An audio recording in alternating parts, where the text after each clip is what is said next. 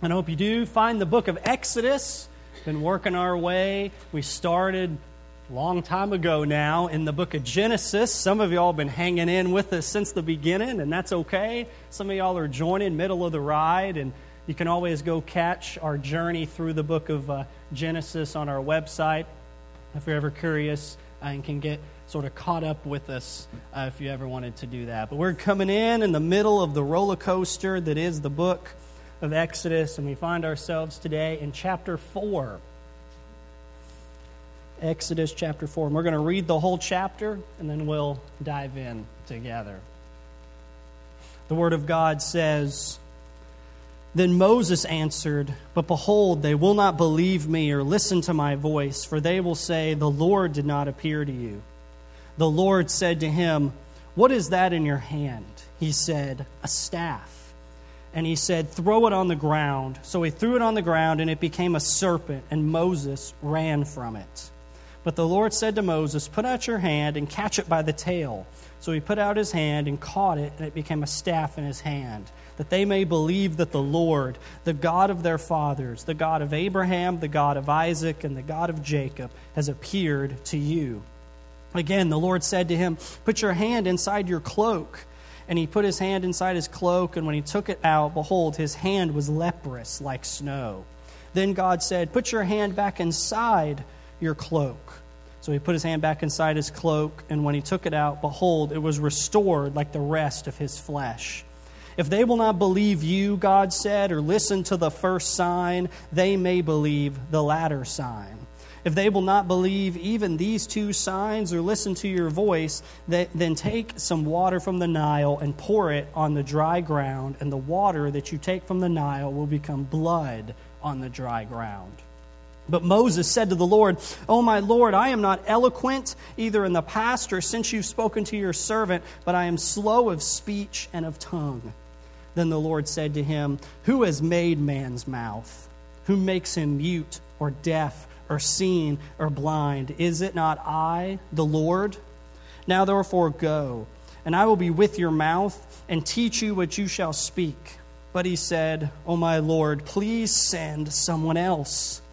Then the anger of the Lord was kindled against Moses, and he said, Is there not Aaron, your brother, the Levite? I know that he can speak well. Behold, he is coming out to meet you, and when he sees you, he will be glad in his heart. You shall speak to him and put the words in his mouth, and I will be with your mouth and with his mouth and teach you both what to do. He shall speak for you to the people, and he shall be your mouth, and you shall be as God to him. And take in your hand this staff with which you shall do the signs. Moses went back to Jethro, his father in law, and said to him, Please let me go back to my brothers in Egypt to see whether they are still alive. And Jethro said to Moses, Go in peace. And the Lord said to Moses in Midian, Go back to Egypt, for all the men who were seeking your life are dead. So Moses took his wife and his sons and had them ride on a donkey and went back to the land of Egypt. And Moses took the staff of God in his hand. And the Lord said to Moses, When you go back to Egypt, see that you do before Pharaoh all the miracles that I have put in your power. But I will harden his heart so that he will not let the people go. Then you shall say to Pharaoh, Thus says the Lord, Israel is my firstborn son. And I say to you, Let my son go, that he may serve me. If you refuse to let him go, behold, I will kill your firstborn son. At the lodging place on the way, the Lord met him and sought to put him to death. Then Zipporah took a flint and cut off her son's foreskin and touched Moses' feet with it and said, Surely you are a bridegroom of blood to me. So he let him alone.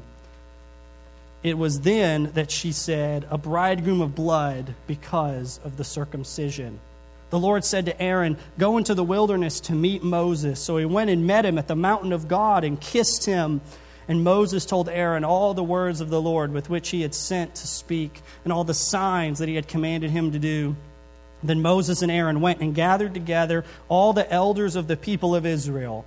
Aaron spoke all the words that the Lord had spoken to Moses and did the signs in the sight of the people. And the people believed when they heard that the Lord had visited the people of Israel and that he had seen their affliction. They bowed their heads and worshiped. This is the word of God. In Exodus 3 and 4, Moses finds himself at a turning point in his life.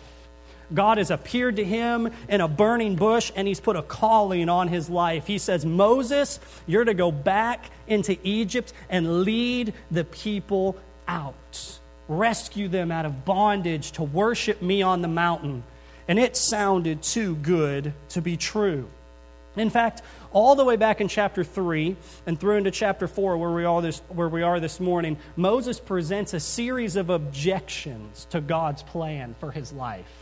Have you ever done that? Have you ever known for sure what God wanted you to do, but you presented all these sort of obstacles and objections and tried to talk yourself out of it? Well, Moses here is going to try to talk God out of God's own plan for his life. But God is going to answer every objection. The omnipotent is going to overcome every potential obstacle that Moses might have.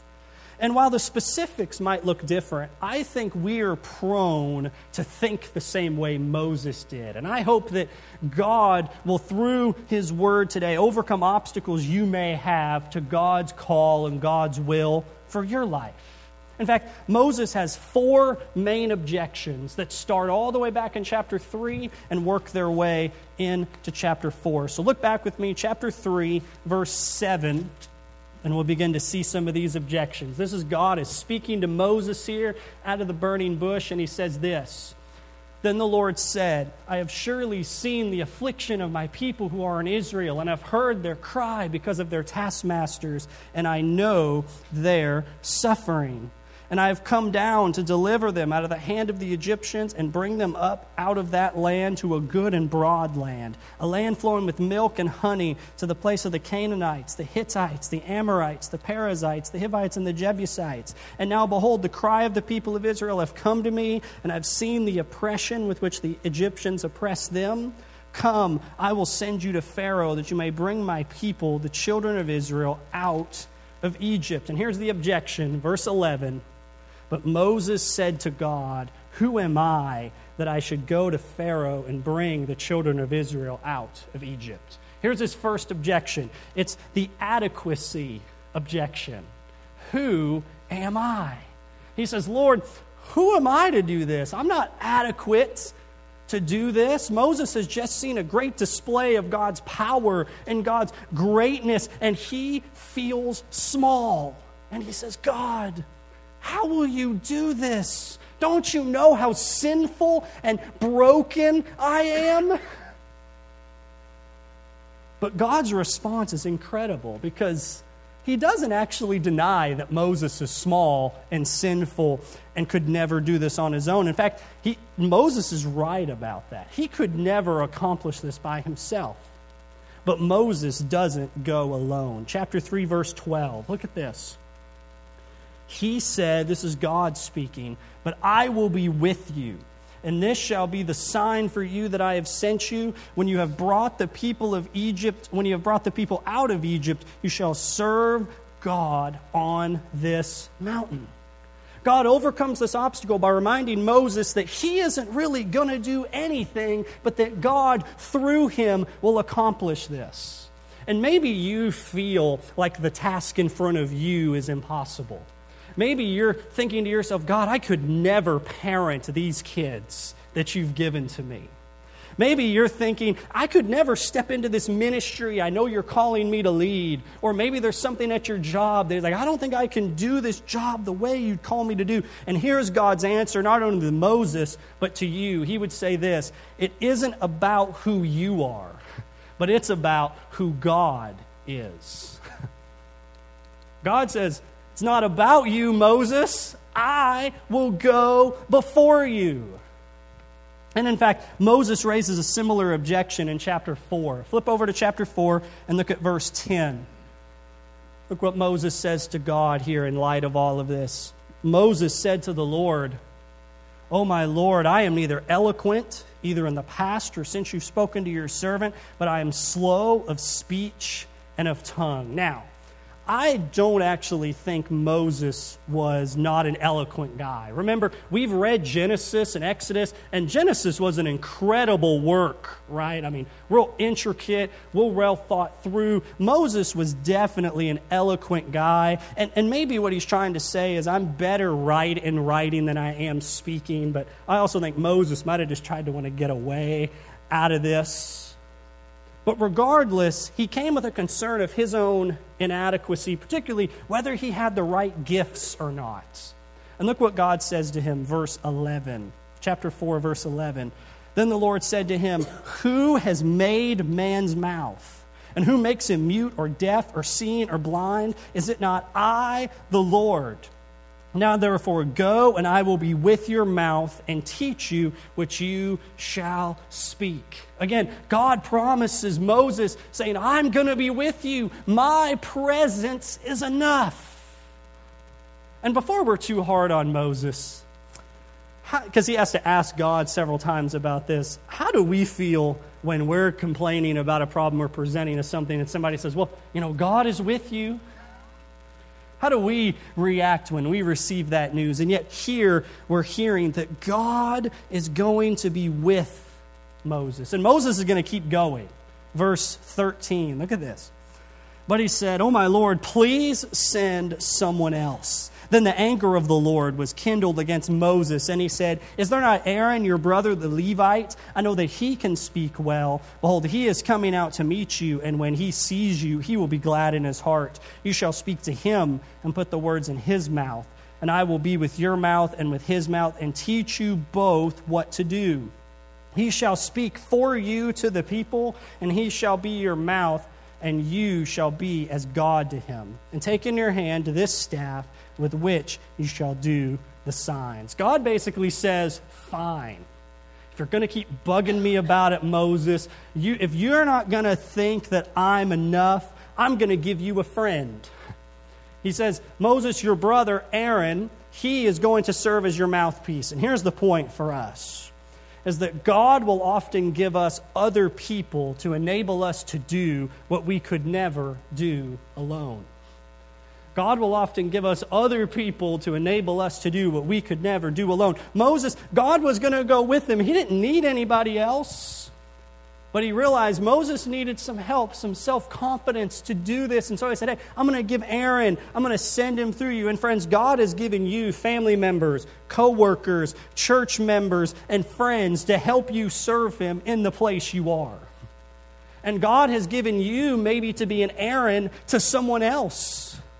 This is how the whole church works together because your calling always intersects with someone else's.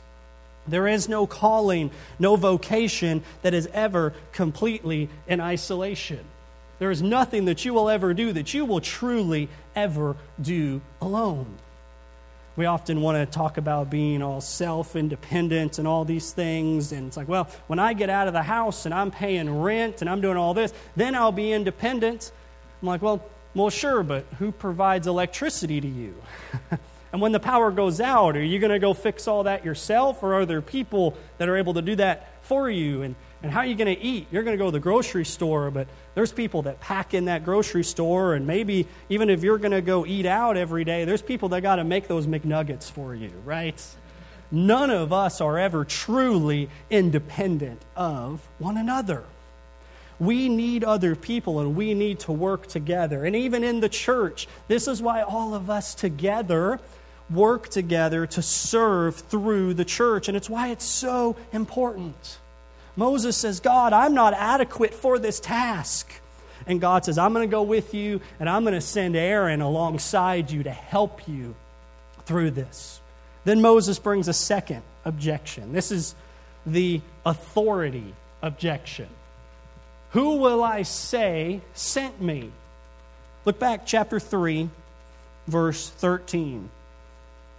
Then Moses said to God, If I come to the people of Israel and say to them, The God of your fathers has sent me to you, and they ask me, What's his name? What shall I say to them?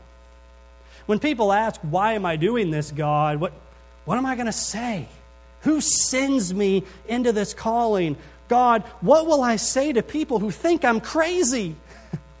Verse 14 God said to Moses, I am who I am. And he said, Say to the people of Israel, I am has sent me to you. In other words, Moses, tell them that the God of the universe spoke to you in a burning bush and told you to do it. And in Moses' case, that's going to work. That may not work for any of you all in your situation, but it's going to work for Moses. But here's the, the principle here is ultimately the same. Because when it comes to considering your calling, you've got to start with God and His Word. When it comes to considering your calling and what God would have you do, you need to start with God and His Word. You're not likely to get a talking fire telling you what to do in your life. Just want to tell you that. And let me tell you, even the pastor, as he's leading this church, you might think that I go into my room quietly and pray and angels descend and just tell me what to do. That doesn't happen, right? Sometimes you don't know what to do. And sometimes even going with that feeling inside of you isn't always the best thing, is it? Because there is a way that seems right to man that leads to death right? And sometimes that feeling inside you could be the tacos you had the night before and not the Holy Spirit speaking to you, right? and if we often did what felt right, there's many things that we know God is calling us to do that may not often feel like the right thing to do. So when it comes to considering our calling, we got to start with God and His Word, start with God and His character. And the vision of Exodus 3 and 4 should remind us that God is the most important reality in the universe, and thus our priorities should match His. This is why we need to study God's Word and pray that our priorities might match His. But so often, when people hear about finding their calling in God's Word, they want to go about it in a really wrong way. Or, or maybe you hear about, man, I'm not even thinking about a job, Pastor, matter of occasion. I just want to know who the Lord would have me marry. And there's people like, well, maybe I can go and read through the Bible, and well, there's a woman named named Naomi. Maybe I need to go get married to Naomi. Or well, he's preaching about Aaron, and there's a guy named Aaron in my class. Maybe I should go ask him out. there is a wrong way to come to the Bible seeking God's will. There are people who come and go, God, I'm just going to let my Bible fall open and that you tell me what I should do next in my life. And let me show you what could happen if you do that. There's a story of a man who wanted to find out what God had for his future. So he closed his eyes, he opened the Bible randomly, and he stuck his finger on the page and he opened his eyes and he read this Matthew 27 5. Judas went away and hanged himself. The guy wasn't very happy about this, so he's like, I'm going to try again. I'm try again. So he prays this time his finger falls on Luke 10 37. Go and do likewise. He's still not liking this answer, so the man's going to try one more time. Third time's the charm Father, Son, Spirit. I'm going to do this. And his finger lands on this John 13 27. What you're about to do, do quickly. I hope this illustrates to you the Bible doesn't work that way. If you're seeking God's will for your life, don't just randomly throw open a page of the Bible and drop your finger down. Because, but that doesn't mean the Bible isn't meant to inform our priorities and make sure that our priorities align with God's priorities for our life. And this comes through careful study, through humble prayer in a community of other believers. We should start with a basic question like Would God want me to do this? So, if there's a job position before you that might take you away from a community of believers, it might be that God isn't wanting you to do that because He says community with believers is the best possible thing you could have. Or maybe you're already in that job and you can't go back. Maybe God is going, hey, I want you to pray and seek and knock and look for other opportunities that might allow you to gather with my people. Or you can ask, will this impact other responsibilities in my life? There are going to be times where you have ministry opportunities or job opportunities that are going to take you away from family. And it's not that those things should never be taken, but it is but it is telling you you need to plan to know how to address that and how to meet all the responsibilities in your life as a mother, a father, an employee, whatever those are.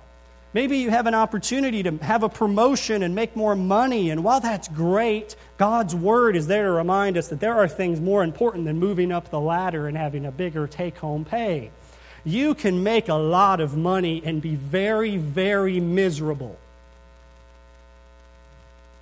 And we must, through prayer, God's word, and even outside counsel, consider what we would do. Ask, is God calling me to do this? And knowing that by taking the step of faith, He promises to be with us. And this brings us right into sort of the heart of chapter 4. Moses has presented, he says, Hey, God, I'm inadequate to do this. And I don't think they're going to listen to my authority. And these are obstacles to his calling. And he isn't done yet. Chapter 4 opens this way. Chapter 4, verse 1. Then Moses answered to God, But behold, they will not believe me or listen to my voice, for they will say, The Lord did not appear to you. Here's his third objection. This is the acceptance objection. Will they believe me?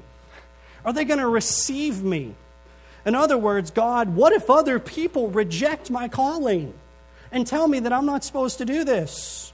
For Moses, this actually happened before, right? His Israelite family rejected him. His Egyptian family rejected him. And that's why he's ended up in Midian for the last 40 years. And he's like, God, I ain't got a lot of time to spend getting rejected and going out into the desert.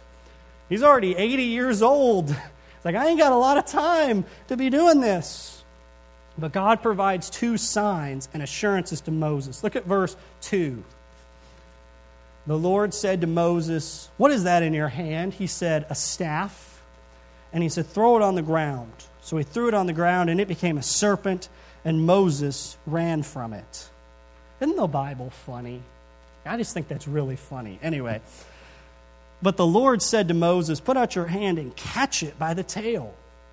So he put out his hand and caught it, and became a staff in his hand, that they may believe that the Lord, the God of their fathers, the God of Abraham, the God of Isaac, and the God of Jacob, has appeared to you. Again, the Lord said to him, Put your hand inside your cloak. And he put his hand inside his cloak, and when he took it out, behold, his hand was leprous like snow. Then God said, Put your hand back inside your cloak. So he put his hand back inside his cloak, and when he took it out, behold, it was restored like the rest of his flesh. If they will not believe you, God said, or listen to the first sign, they may believe the latter sign. If they will not believe even these two signs or listen to your voice, you shall take some water from the Nile and pour it on the dry ground, and the water you shall take from the Nile will become blood on the dry ground.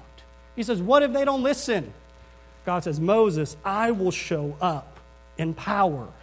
And all three of these signs anticipate things that are going to come in the life of Moses. Moses is going to take Egypt, which is uh, sort of figured as a snake, by the tail and show them God's power. Moses is going to strike down and heal with leprosy, which foreshadows an interesting account later in the book of Numbers, which is connected to Moses' authority. And of course, isn't the first plague to come upon Egypt that water is going to be turned into blood? God will send signs through Moses to get the attention of the Israelites and the Egyptians, and Moses is going to receive a mixed reception. Verse 21 and 22 tells us that God is going to have to harden Pharaoh's heart and send judgment on the nation. This isn't going to be easy for Moses, but nothing worth doing is ever easy. And that's also a reminder that not everyone is always going to support you. We live in a culture crazy about affirmation. We need other people's affirmation just to breathe and to get up. And let me tell you something you're going to have things in your life that you're going to have to do that other people are not going to affirm you in. That's just simply part of maturity in life is you are going to have haters. You're going to have people that don't like what you're doing. And that's okay. You cannot live for the affirmation of others. You got to live by conviction that what you're doing is truly right. And God may not send plagues through you to the person who, who says nasty things to you on Facebook, and we shouldn't want that to happen. God probably isn't going to do that, but God will be with you even if faithfulness requires you to walk through the valley of the shadow of death. You're going to have haters, but God says to Moses, don't let, don't, don't, don't let others who lack faith influence your faith. Let me take care of them. Trust me. Plus, for Moses' sake, he's not going to go entirely alone. He's not going to be rejected by every last little person around him. He's actually going to be given acceptance from his family. Look down later in the passage at verse 18. Moses went back to Jethro, his father in law, and said to him, Please let me go back to my brothers in Egypt and see whether they are still alive. And Jethro said to Moses, Go in peace. Imagine this conversation. Go back to his father in law, who for some reason I always imagine Jethro having some sort of rifle or something when he's coming into this conversation. And he says, Sir, I know I married your daughter, and, and I have your grandbabies.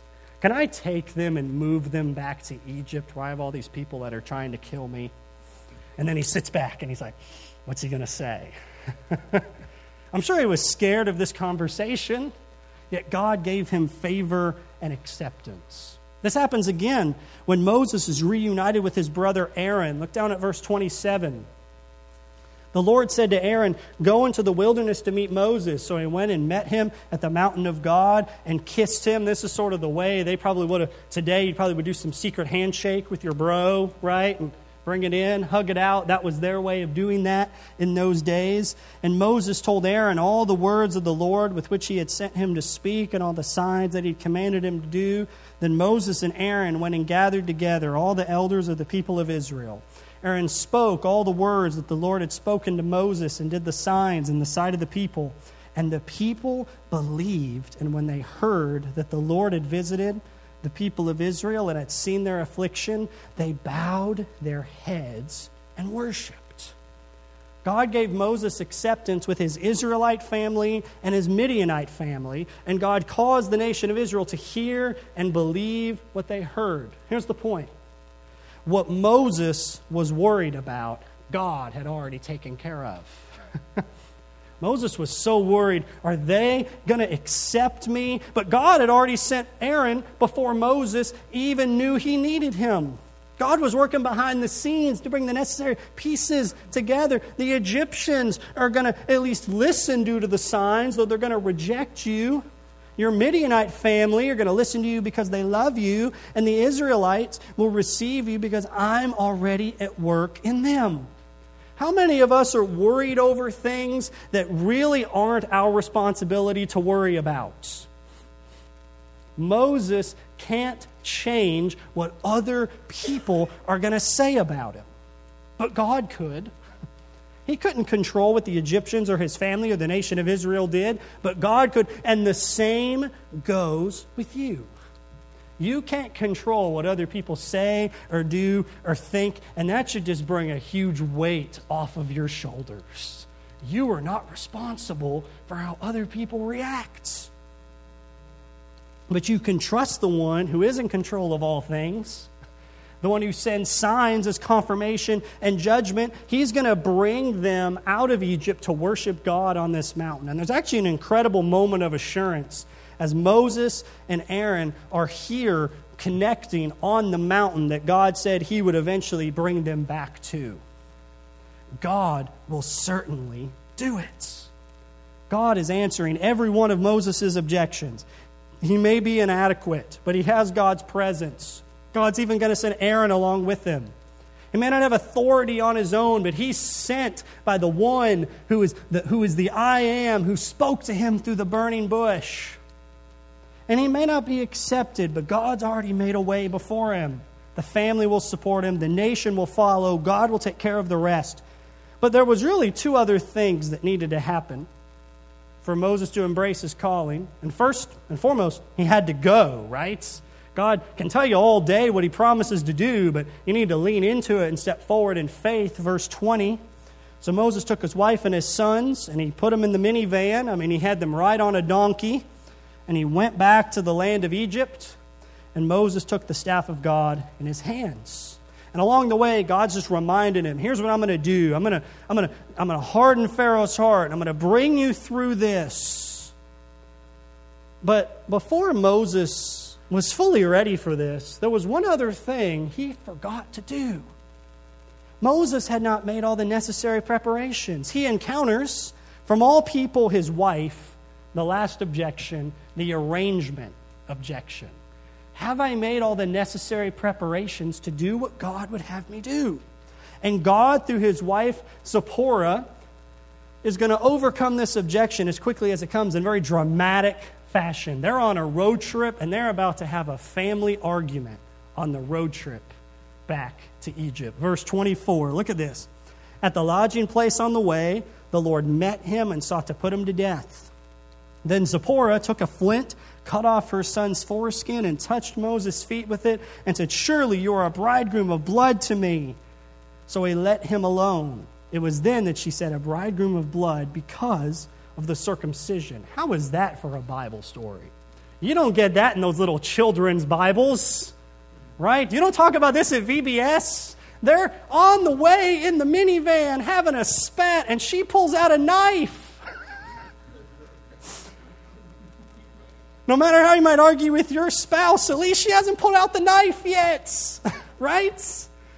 And then we see God, the God who called him, is now trying to kill him. What happened?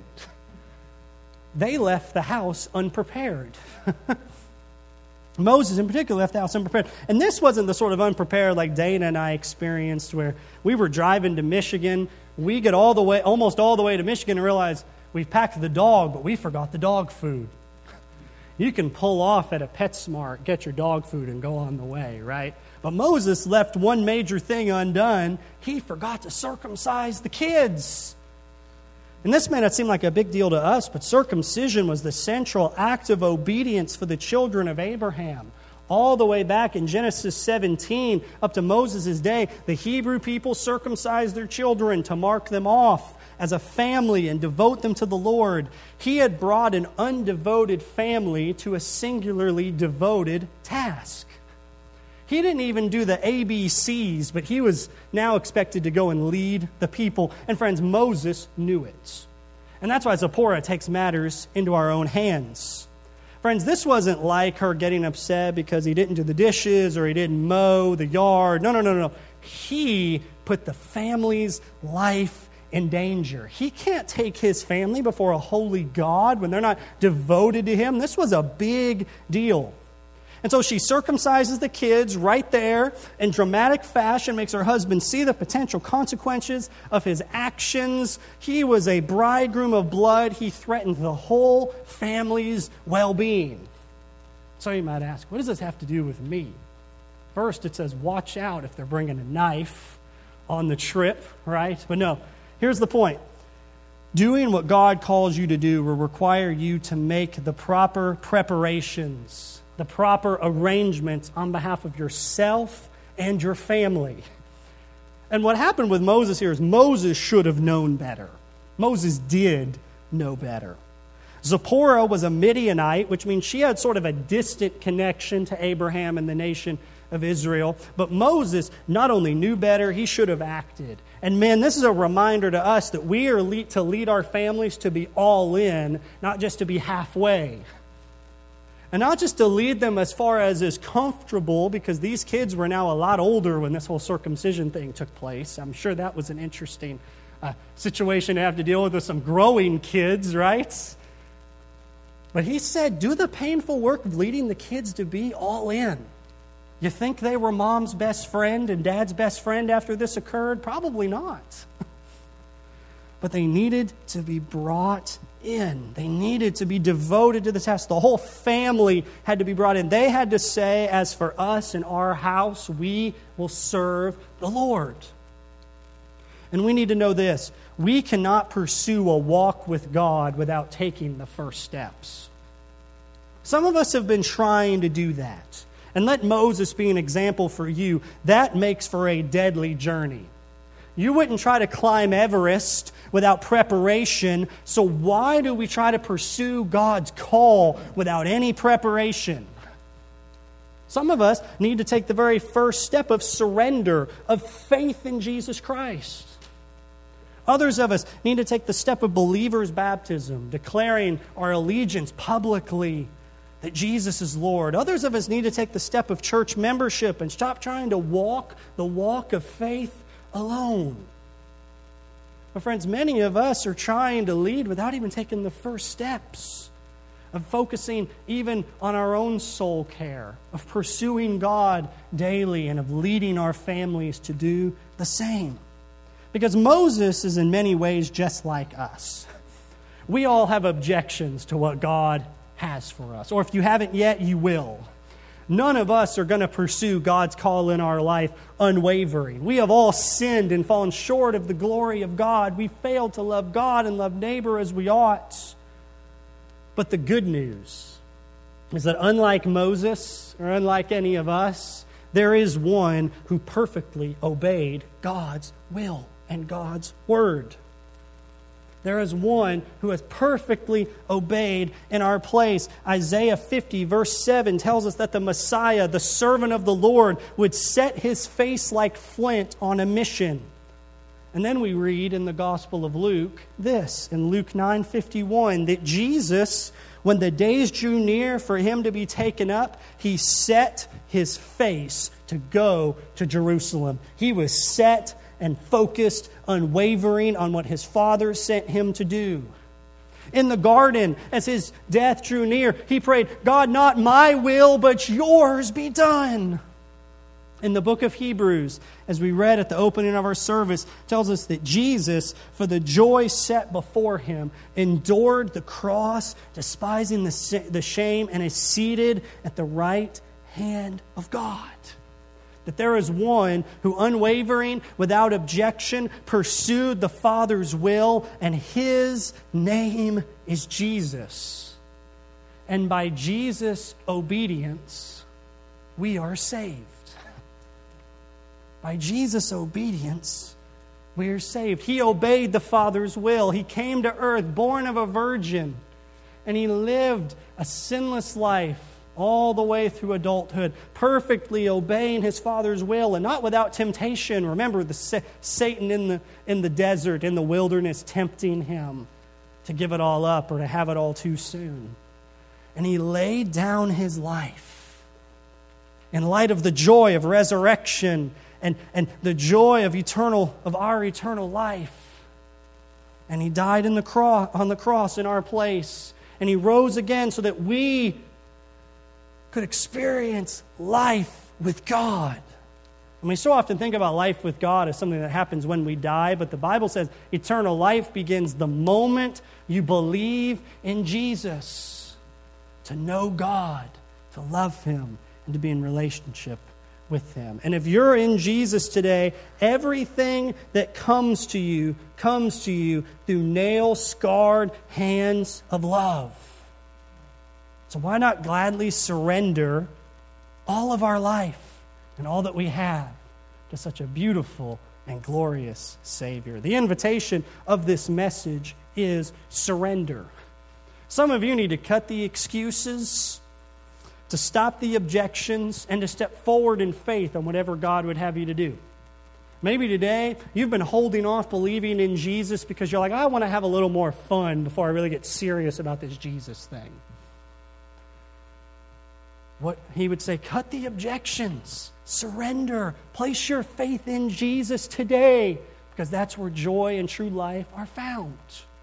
Maybe today you've got something in your life, in your job, a ministry opportunity, whatever it is, something that's just been working in your soul and you've been trying to fight it and object to it the whole time.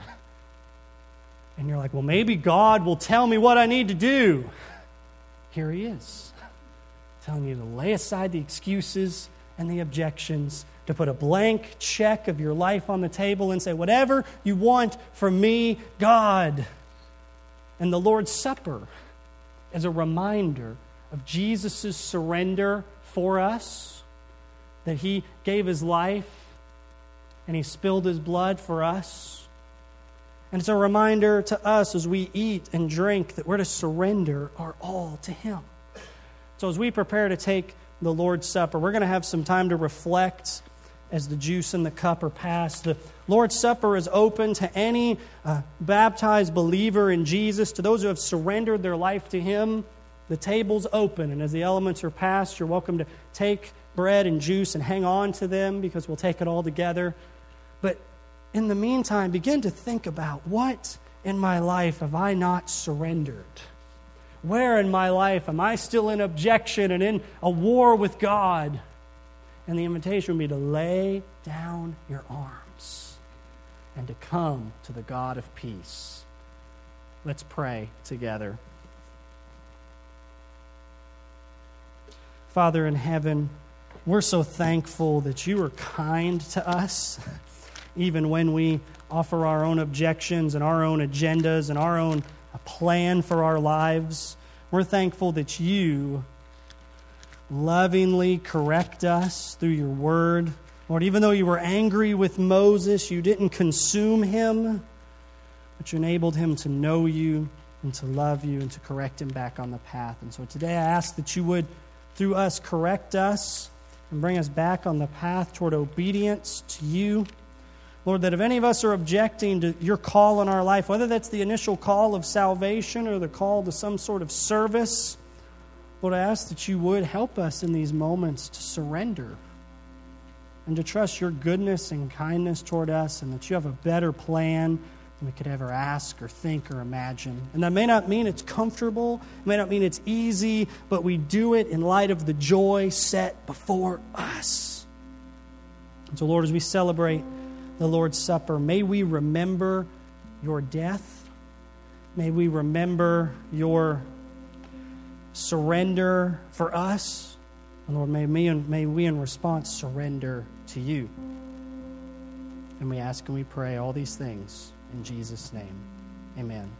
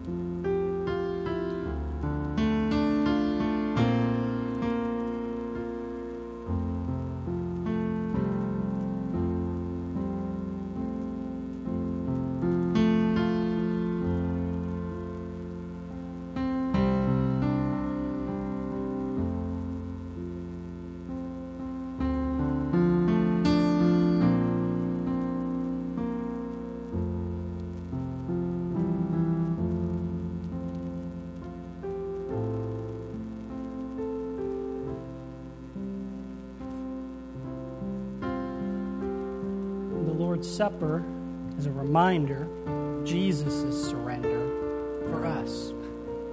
A reminder and a call for us to surrender anew our life to Him. Today we take this supper together as a faith family, knowing that none of us can walk the walk of faith alone, and that we need one another in this path together. So we look here at 1 Corinthians chapter 11, verse 23. For I received from the Lord what also delivered to you that the Lord Jesus, on the night when he was betrayed, took bread. And when he had given thanks, he broke it and said, This is my, my body, which is for you. Do this in remembrance of me. And in the same way, also, he took the cup after supper, saying, This cup is the new covenant in my blood. Do this as often as you drink it in remembrance of me. For as often as you eat this bread and you drink the cup, you proclaim the Lord's death until he comes. What the Lord's Supper is a second sermon, a second invitation to us to feed and to trust on the one who is our life and our hope and our Savior. So I would just invite you again, whatever you need to surrender over, this isn't just something you can do in this room, it's something you can do wherever you are, calling on the one who promises that whosoever would call upon the name of the Lord shall be saved. Is a God who hears and a God who's near. And we close our service with a benediction, a blessing as we head out into the world as missionaries to share the good news of this God. 1 Peter chapter 5 verse 10 and 11. And after you suffered a little while, the God of all grace, who called you to his eternal glory in Christ, will himself restore, confirm, strengthen, and establish you. To him be the dominion forever and ever. Amen.